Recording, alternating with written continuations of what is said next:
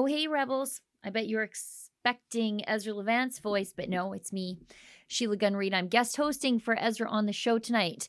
Tonight on the show, we are going through a report prepared by the federal government for the federal government that shows that people in Canada were largely uncomfortable with the government's crackdown on peaceful protesters in Ottawa, and that many people actually disagreed with the media coverage and the political rhetoric that said that the protesters were disruptive or violent. It's fascinating because the government completely disregarded what they knew Canadians felt about the protests to impose martial law to lock up and punish dissidents.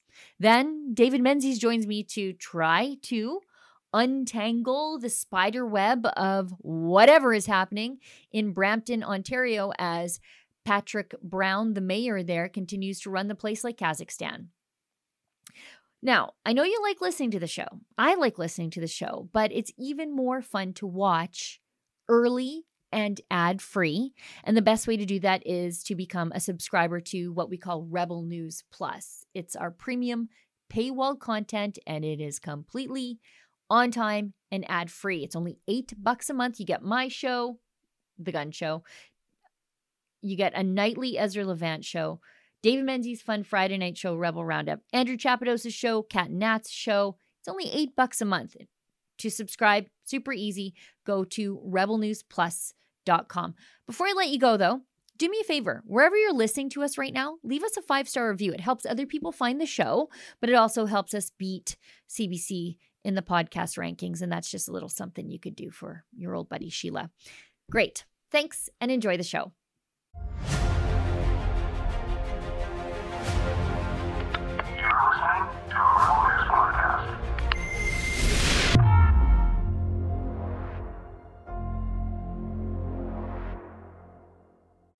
The media and the politicians tried to gaslight a nation into accepting what they had done to peaceful protesters in Ottawa, but in the end, the only people they ended up gaslighting was themselves. It's September 22nd, 2022. I'm Sheila Gunn Reid, but you are watching The Ezra Levant Show. Shame on you, you censorious thug.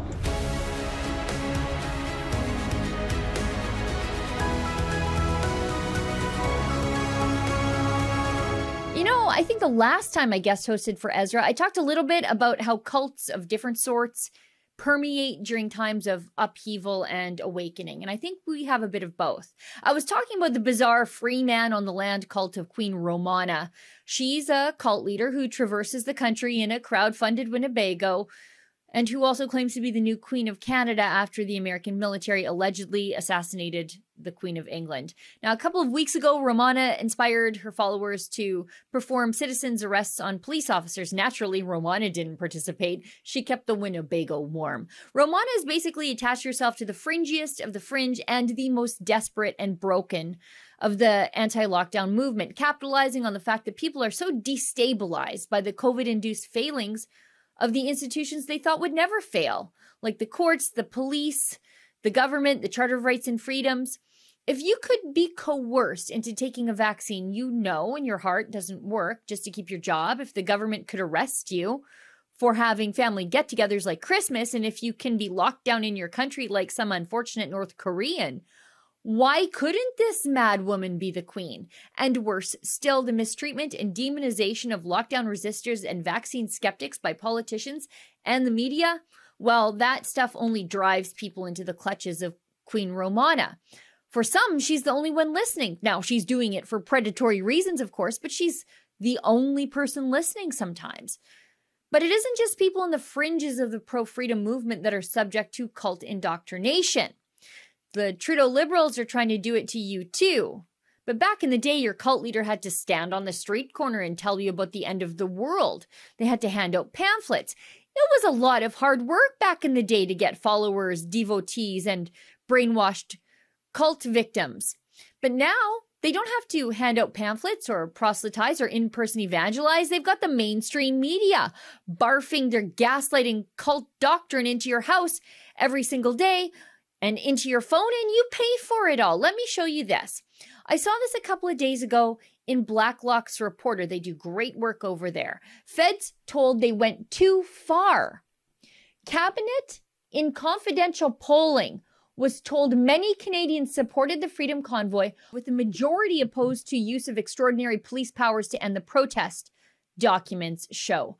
Most felt this action represented significant overreach, pollsters told the Privy Council office, though a small number of participants felt implementing the Emergencies Act was a necessary step given the disturbance caused by the seemingly indefinite nature of the protest. Most felt this action represented significant overreach by the federal government as they interpreted this as limiting the right of these Canadians to peaceful protest, said a pollster's report, Continuous Qualitative Data Collection of Canadian Views.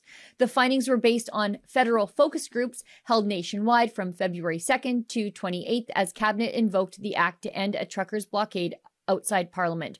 Researchers found support for the Freedom Convoy from British Columbia to Prince Edward Island, you know, so the whole country. But we went looking for that survey.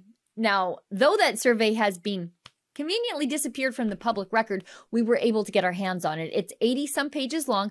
I'll publish it so you can read it in full because I think you should. You'll see your politicians lying to you. It does say that the government was informed through their own survey data that many people, regardless of their viewpoints on the mandates, disapproved of the unlawful, unconstitutional crackdown on peaceful protesters in Ottawa by way of invoking martial law using the Emergencies Act.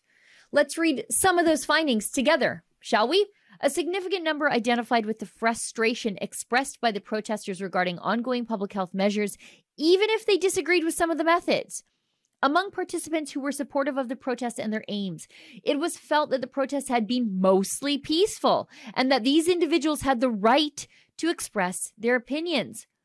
While some were hesitant to condone the disruption caused by the protests, most of these participants felt the aim of the protest of ending COVID 19 mandates was justified and something they too supported. Most of the participants. A few participants expressed excitement regarding what they perceived as Canadians standing up for their rights and freedoms and were passionate in their support for these protests. A small number also felt media coverage of the protests had been primarily one sided and had unfairly portrayed the protests in a mostly negative light. For those who felt the Emergencies Act was a disproportionate response on the part of the federal government, many thought there were other steps that could have been taken prior to invoking this legislation. This is interesting. Most of these participants believed the protests to be primarily legal and peaceful and did not represent a public order emergency. Some of the participants were particularly unnerved by the reports of protesters and their supporters having their bank accounts frozen and expressed anxiety at law enforcement being imbued with this power. A few expressed a growing lack of trust in the federal government, which they felt was limiting the rights of Canadians to protest in a peaceful manner and were concerned the Emergencies Act could be used routinely going forward to limit public dissent. Asked how they felt the government of Canada could have responded, those opposed to the use of the Emergencies Act suggested more steps could have been taken by federal officials to open up a dialogue with the protesters and hear their concerns. A small number of these participants felt that rather than denouncing the protests, the federal government should have listened to them. Well, if you got all your news from the mainstream media, that's definitely not the sense that you would get. You might even think that you were largely alone, completely alienated in believing that the government had gone too far in seizing bank accounts, stomping on old ladies, targeting journalists, and arresting grandmothers for organizing month long street parties. You would think that you were in the minority. You see, it's subtle, it's destabilizing, and it works on some people. That's why the government does it. Canadians appear to be nearly split when it comes to protests having an influence in loosening pandemic restrictions. An Ipsos poll exclusive to Global News conducted after police enforcement began in Ottawa shows 54% of Canadians believe the nationwide trucker protests had at least some effect on provincial governments easing restrictions. The majority of Canadians disapprove of how Justin Trudeau handled the protests, with 57% not happy with how the Prime Minister dealt with proceedings. Conservative Party leaders and the truckers themselves also had a majority disproving of their handling of the situation. But when it comes to how the protests in Ottawa came to an end, the majority of Canadians, nearly 6 in 10, saying they believe they were dealt with in the best possible way given the circumstances. Oh, but that's not what the data says. Now, I know why the Liberals are lying about the public support for what they did to the convoy. They, like all cult leaders, have a pathological need to hold on to power at all costs and by any means. But the media, for them, it's more cynical. They'll do whatever their paymaster tells them. If Justin Trudeau is the cult leader on the street corner telling you to question your reality, the mainstream media is surely the sandwich board he's wearing. Stay tuned. My friend David Menzies joins us to update us on all the latest comings and goings around Patrick Brown and his run to continue to be the mayor of the suffering city of Brampton, Ontario.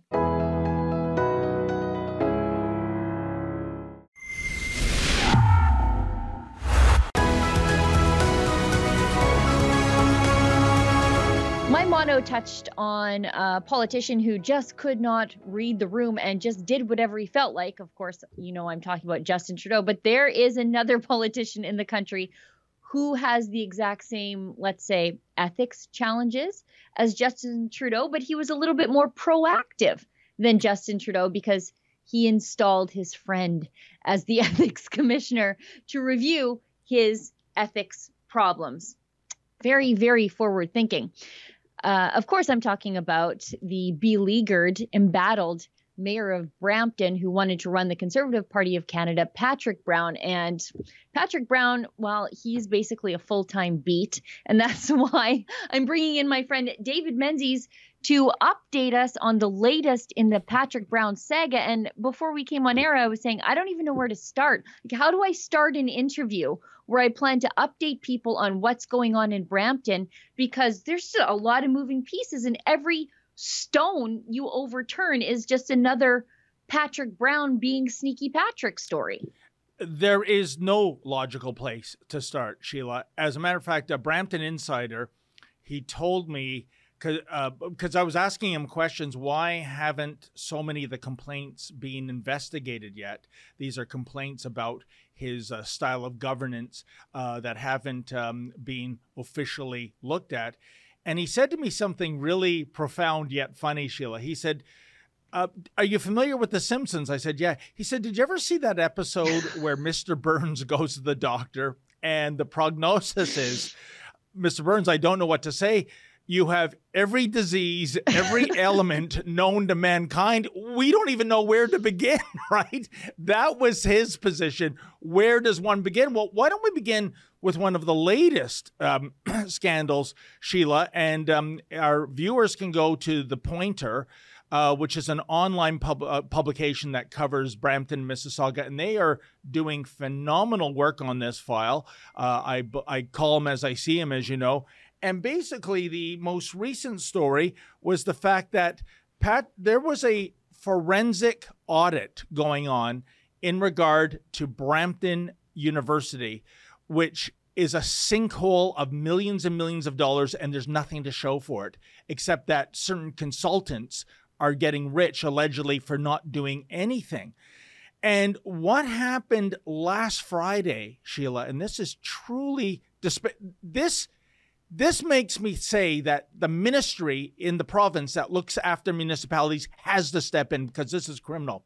Patrick Brown learns that one of his um, enemies on council, and that would be Mr. Dhillon, uh, he's going to be out of town. So he calls immediately a council meeting, knowing that he has enough votes to get his way. And it's like an hour's notice, something like that. And here's the deal, Sheila. Mayor Brown and Councillor Santos, they're totally involved in this failed and I would suggest fraudulent Brampton U uh, project. They are the ones under the microscope of the forensic audit. And guess what? Brown puts forth a motion to shut down the audit. This is the most outrageous conflict of interest, and the fact that the meeting is called on very short notice when he fully knows that one of the votes that would, um, you know, go against this and make it a stalemate uh, is gone. It, it is absolutely mind boggling, in addition to all the things that we've reported, um, such as the hockey rink. Uh, that's let's, being built. Sorry, let's Yes. just stop stop and talk about the hockey rink fiasco because I got to give credit where it's due. Patrick Brown, he has a little he's so sneaky, uh, but he's got some foresight. Yep. Um so you catch him last year famously at the hockey rink with his hockey bag. He says he's there inspecting the ice. Sure. Um, with your hockey bag and all your buddies on the ice when little kids had been banned because of COVID restrictions from playing hockey. He and his friends were keeping this sort of private ice service in a municipal facility so that they could go and play hockey. Just the the crass ghoulishness of it all Mm. upsets me. You catch him in the act, and so this year, in case there were a lockdown, but so that you could never catch him playing hockey in a municipal rink, he built his own rink. And even then, I think he did that sneakily. Tell us about that. Uh, Or, or did he build that rink, Sheila? Because knows? the allegations are somebody, namely the Capel family, which runs a financial services and uh, insurance business in Brampton, who are also the owners of the house uh, where uh, the rink is. It's it. By the way, that's a scandal too. The house address doesn't officially exist in Brampton, 67 Main Street South. Um, it's six. They have a 71 and a 69, but no 67. So it's almost that he's trying to hide a 1.5 acre property situated within walking distance of downtown Brampton. But the allegation is that um, uh, the Capel family uh, built this rink, much like they put $500,000 of renovations uh, into uh, 67 Main Street South, much like they put um, $800,000 in renovations into, I think it was 127 Main Street South, his previous uh, house. And the quid pro quo, allegedly, and, and there's going to be a forensic audit about this, Sheila, is that the Capels, who, like I said, are in the insurance and um, financial services business, I'm sure they do a great work there they get the PPE contract for the city of Brampton. And allegedly, there's already been a check that's gone out to a numbered company for $1 million to a post office box for PPE services. I mean, this is outrageous. Now, we've gone to the city, we've gone to Mayor Brown, we've gone to the fire chief, Bill Boyes. Uh, and Bill Boyes, uh, to bring it back to the hockey rink, can you imagine this, Sheila? As you know, hockey surfaces need um, maintenance, they need resurfacing. And uh, Brown hasn't um, acquired a city Zamboni yet. So, what he had done last winter is a Allegedly. Truck, Allegedly. Allegedly. Oh, no, actually, we have eyewitnesses that have said they have seen Okay. this. The fire chief ha- has uh, um, come to the property to flood the ice with this truck. First of all, who's paying for the water? I know uh, my source told me at construction sites when you see those water trucks, Yep.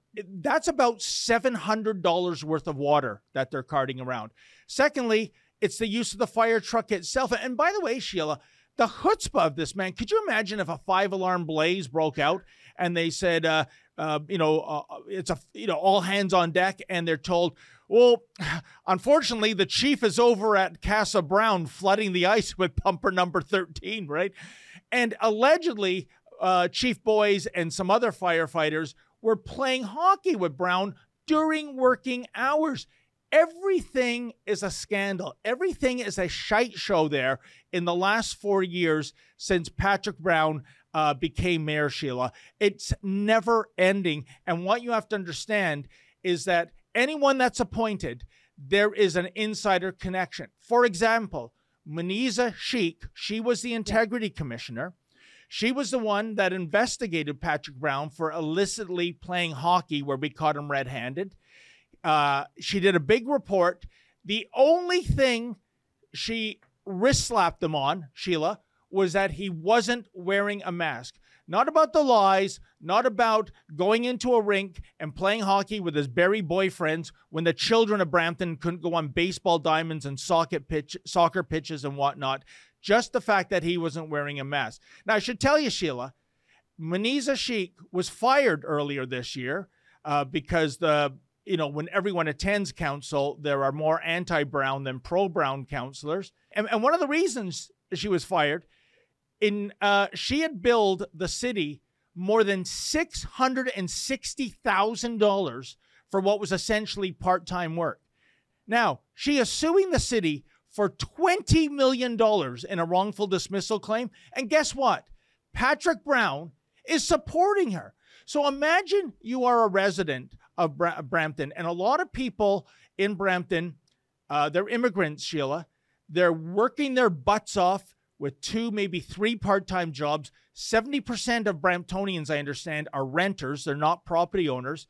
And you hear about these real estate deals where somebody is allegedly getting payola, and you see an ex employee being supported by the mayor to take $20 million out of your pockets because she is a friend and a campaigner of the mayor. It is outrageous. Yeah, uh, that's the craziest part is how do you appoint someone who's supposed to be independent to judge the ethics of your behavior?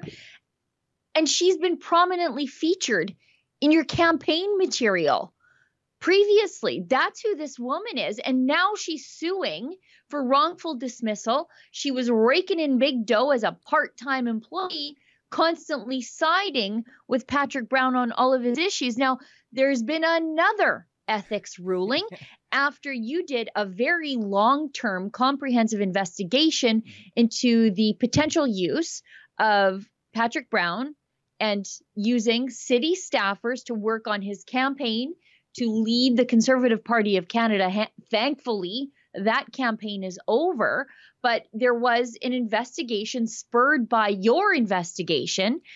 And there's been a ruling now, what you're seeing reported in the mainstream media and what Patrick Brown is saying about that ruling, uh, they really don't meet with reality once you no. actually drill down and read the ruling that was issued. Why don't you tell us about that? Yeah, as Sheila, as you know, uh, for several weeks when Patrick Brown was still running to be the leader for the Conservative Party of Canada, he was running a secret campaign headquarters. It was like a boiler room in the city of Vaughan, not Brampton. That's the first, you know, uh, instance where I wa- raise a Spockian eyebrow. Secondly, we detailed senior city staff um, going there on a regular basis. I have a calendar. I've noted the days, the times. I've taken pictures of their cars, their license plates. Not only that, some of those staff members were flown across Canada to be to uh, Vancouver, to Edmonton, to Calgary, to the East Coast, um, and yet they're supposed to be working for, uh, you know, the city of Brampton. Well, why you can't do that? This is against the um, Elections Act. This is against the Brampton Code of Conduct. And we caught Patrick Brown. And when I say we, that was Lincoln Jay and I. I remember the date perfectly Friday, uh, June the 3rd. Uh, we caught him red handed, just like Lincoln and I caught him red handed at that rink in uh, July of uh, 2020. And an so a new integrity commissioner comes in. Now, the city of Brampton, as I mentioned before, they don't have an integrity commissioner. Uh, she was fired and suing the city, which and, Bram, and Brown supports her. So this guy's like a freelance uh, integrity commissioner. He, his name is Jeff Abrams. He runs a company called uh, Principles Integrity. And uh, essentially, he acted on a complaint from a counselor to investigate the use of city staff and city resources. And he came to the conclusion that all of those staff members, over all of those weeks, Sheila, they had taken time off. Oh, okay. Where's the beef? Well, even Mr. Abrams in his report says, unfortunately, the only records available are electronic records, and he admits they could have been altered after the fact. But you know what? Um, given uh, Brown's stellar reputation, we'll just take his word for it. And he even uh, threw a smear our way, Sheila. He questioned uh, the journalistic objectivity or integrity of our report. Oh, really? We have reached out to their side numerous times to get their side of the story. We had our um, video lawyered. Um, we have done everything to make sure it is factually bulletproof. And this freelance integrity commissioner, and by the way, when I trace the address for this guy's business, it's a residence in North Toronto. It, it, it's not even in an office building or an industrial park. The guy runs it out of his home. And suddenly, this integrity commissioner is an expert on journalism? Really? You know, this is indeed another scandal. And I got to tell you, he didn't even look at, and maybe someone else has to, um, you know, file a complaint. That um, office in Vaughan, where the secret headquarters was, Sheila, that's a friend of Patrick Brown that gave it to him allegedly rent free, which, as you know, is a donation in kind, which is again more ethics violations but nothing sticks because this guy puts insiders, you know, into the watchdog's kennel, you know, and it's the old uh, Latin phrase uh, that, um, you know, I, I, quote often, Sheila, especially in Patrick Brown's case and the city of Brampton, uh, which translated in English, who watches the watchers? Yeah. Yeah, I, I, mean, he's running that place like it's a narco state, like it's Kazakhstan. he's contaminated the um, municipal uh, buildings with his nonsense. The fire department, Lord knows what's going on with the police. He's got one and two ethics commissioners now, just siding, not even investigating. I, I mean, the latest ethics investigation said that there should be better records keeping. They recommended that. But what I thought was interesting was when this latest ethics commissioner, integrity commissioner, does a drive by smear on us, questioning the quality of our journalism. You know what I normally do when I'm investigating a story? And I know you do this too because it's something we insist that our journalists do. We reach out to the other side yep. for their version. And did you ever get a phone call or an email from that integrity commissioner when he was investigating revelations found in your work? I originally got one email from him. Uh, it was a nothing burger. It wasn't answering any specific questions. That was the the, the follow up email I had, and I went to his residence. He wasn't home, but a uh, a lady, I assume it was his wife, uh, was, and said uh, he's probably not going to want to talk to you. Uh, but hmm. yes, we have reached out. I put the questions in writing, and my one of my sources, Sheila, says um, he did some investigation and he found out that Jeff Abrams went to the University of Windsor and he said, guess what? So did Patrick Brown. So maybe, I don't know for sure, that's the connection. And my source said, you know, when he was at the University of Windsor, Patrick Brown, as a student, guess what? he was going to dinner with the dean. Uh, he was, um, oh yeah, like he's always working on an angle. Oh he's, God, this guy. He's, he's like three got... steps ahead with the sneakiness. but you know, and, and I, I got to tell you, Sheila, getting back to the hockey rink, I think the real reason for it is this, because we know he can go into any rink at any time. But I think the lockdowns are coming back this winter. I truly believe that. I hope I'm proven wrong. I think around flu season we'll see that. And sneaky Patrick Brown, he always thinks he's one step ahead of the game. And so instead of sneaking into arena because uh, he knows uh, we'll out him, bring the arena to his yeah. backyard. and um, I think that is the rationale behind this, uh, Sheila. But he got caught, and I, like I said, Show me who paid for this, right? Another question show me if he's leasing the property and he'll pay the Capels for it after the election or he has actually bought it. As well, last month when he registered to run for the mayor of Brampton, what address did he put on that application? We got to reach out and find that out, Sheila, because as I said, 67, which is you see is the address on the front door, according to the city, does not officially exist, right? But it does match the footprint of 69. So, what I'm getting at, Sheila, is that if he doesn't have the right address on his papers to the city saying that he's running for mayor, uh, there's a chance he could be disqualified because he's not being truthful. From your lips to God's ears. from your lips to God's ears, David. I just I I keep going back to this uh, integrity commissioner. He conducts an investigation into the findings in your reporting, but he never reached out to you. Never. For confirmation to see like who did you see, how long were you there, what hours were you there, what are your records.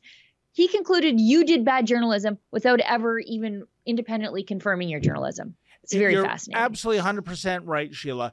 Um, his, I guess this guy might be lazy, um, or maybe the fix is so in, why go through the hoops? You are right. If I was an integrity commissioner, if I was a police detective, anything, I would go to the journalistic organization and I would say, um, what? Give me the na- dates and times if you if you can. Um, do you have some other footage that never made it to air? Uh, you know, if you'd like us to look at that, we'd be gung ho for that as well. Um, like I said, Sheila, we had this fact checked and lawyered. It is factually bulletproof. He doesn't even say why the integrity of our report is questionable. Um, it's astonishing. And um, I'm going to try, I'll, I'll, go back to that.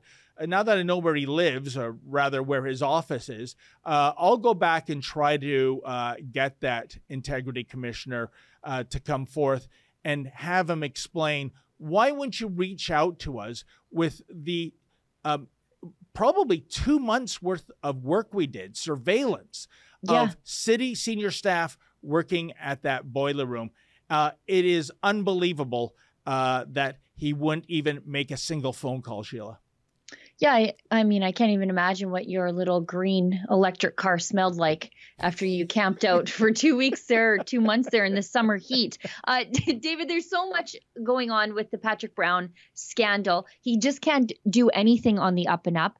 If he put as much work into being just hardworking as he does into being sneaky, he probably would be further ahead in his life. But I know there's going to be more coming out about him. And I know you're going to be the guy probably to break the news. Thanks so much for your hard work on this. Sheila, if I can just mention two quick things. Sure. One is um, the thing about Patrick Brown, and that what gives me a heart palpitation is the fact that he was a front runner along with Mr. Poilievre to become the leader of the Conservative Party. What if he had become that leader? Secondly, what if, you know, today can't possibly imagine what tomorrow will bring?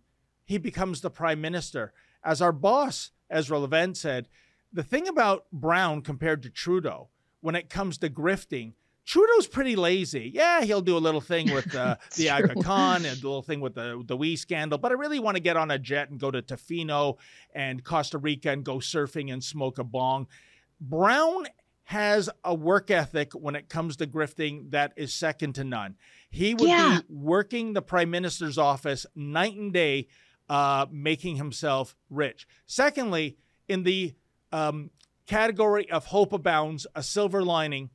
A week Monday, September 12th, I believe, a lady by the name of Nikki Kaur, she is going to be running against Brown for mayor. She used to work at the city of Brampton. She was fired, uh, you know, wrongfully and then rehired. Um, she knows where all the skeletons are, allegedly. She knows who's who in the Brampton Zoo. She is Patrick Brown's worst nightmare. Like I said, I believe her kickoff campaign is uh, Monday, September 12th. So we might have a humdinger of a race because the way Patrick Brown gets elected, it's it, a horrible political game, Sheila.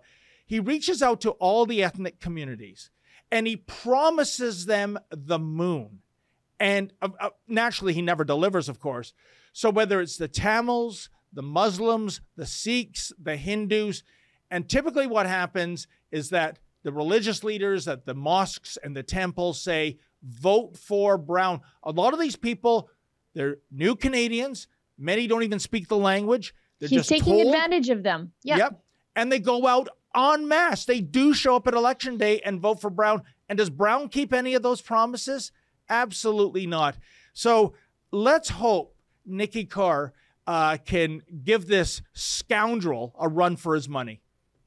Yeah, if Patrick Brown just put a little bit of that hard work and hustle into just governing the city, Um, he, the people of Brampton would be further ahead, and they're really they're the real victims here. They Here's are. to somebody else being in charge of that city. David, thanks so much for coming on the show, and thanks for much so much for trying to sort of break down the spider web of Patrick Brown scandals. But I'm sure there will be more. Oh, there's more coming. This spider is a tarantula, Sheila. So thank you so much for having me. Thanks. Stay with us. More from the show up after the break. I read your letters to Ezra.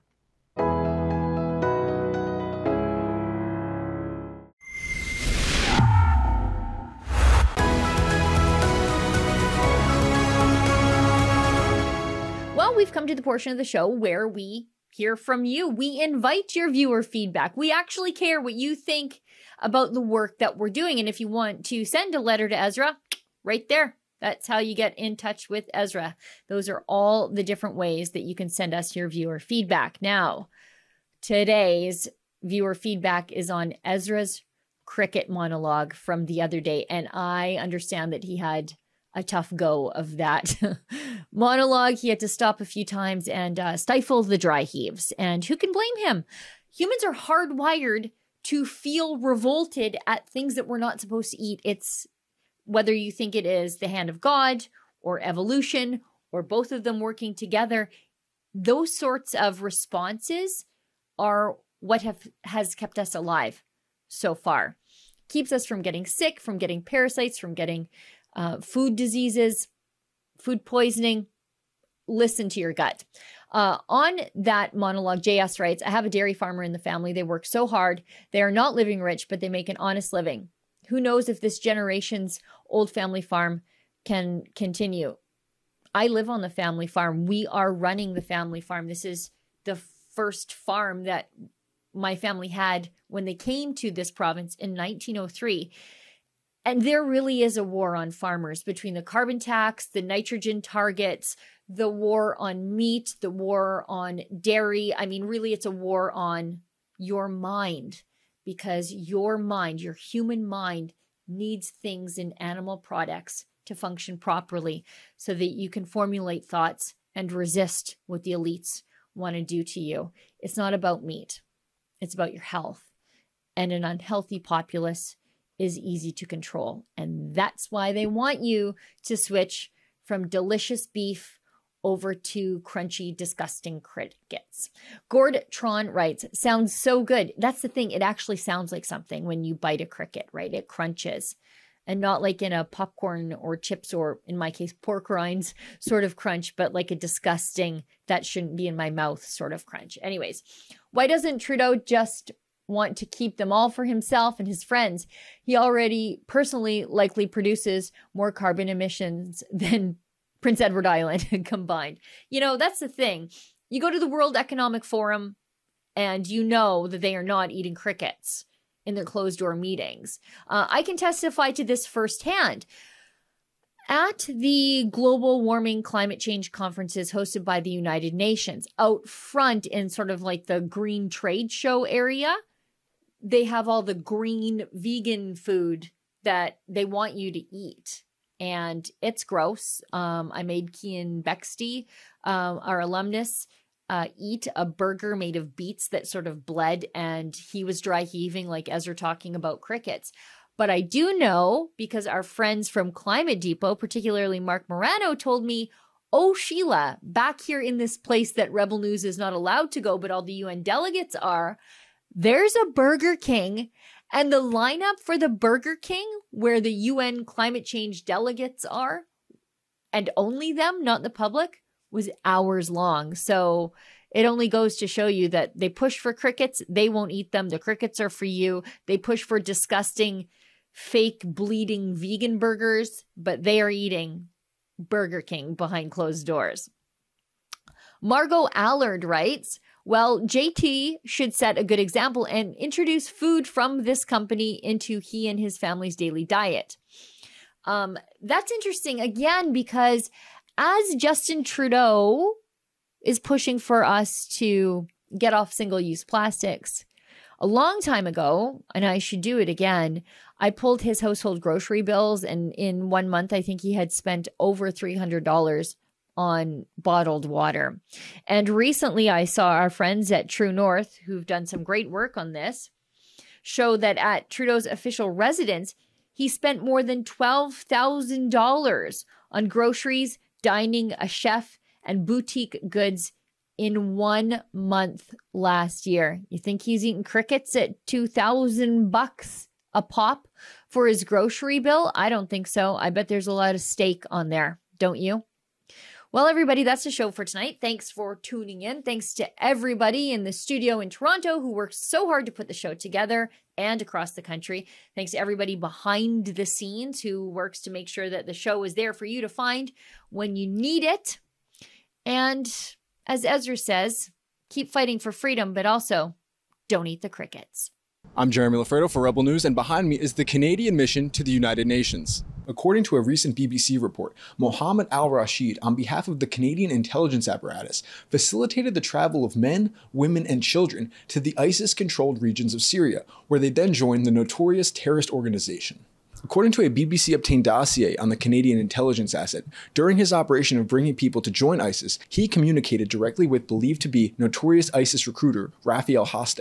I need you to work under me. Officially, I want you to bring us people in, he told Al Rashid.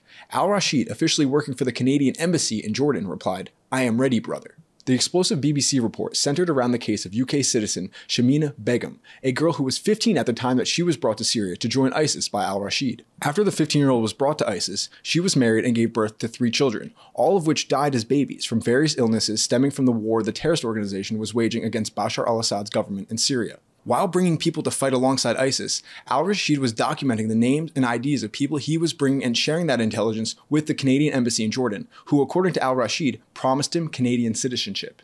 While bizarre, his story is not an isolated incident. It follows the pattern of Western intelligence agencies and governments facilitating support for the same Islamic terrorist organizations that they claim to be against.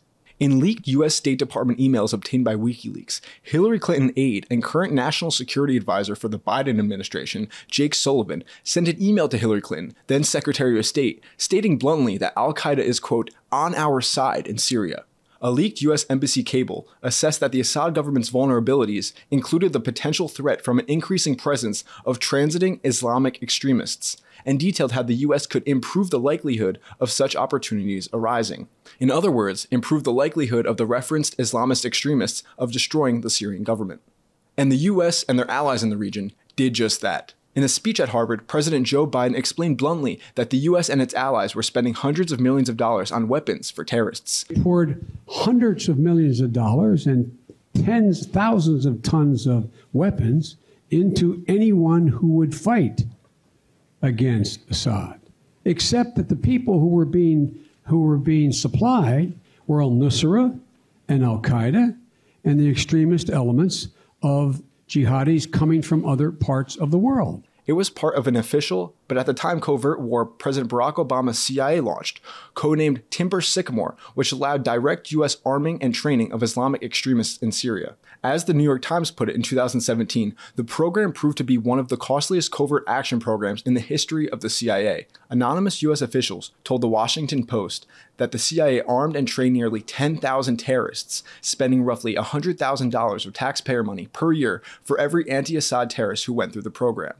But these terrorists, or so called rebels, were not just killing pro Syrian government forces. As the New York Times reported, US backed insurgents carried out, quote, sectarian mass murder. In response to these horrific operations and failed strategies to bring the Assad government to its knees, Representative Tulsi Gabbard, former U.S. military personnel who recently guest hosted Tucker Carlson Tonight, introduced the Stop Arming Terrorists Act into Congress, which would have, quote, prohibited the use of United States government funds to provide assistance to Al Qaeda and ISIS. Although it had bipartisan support of 14 U.S. representatives, it never made it past the House.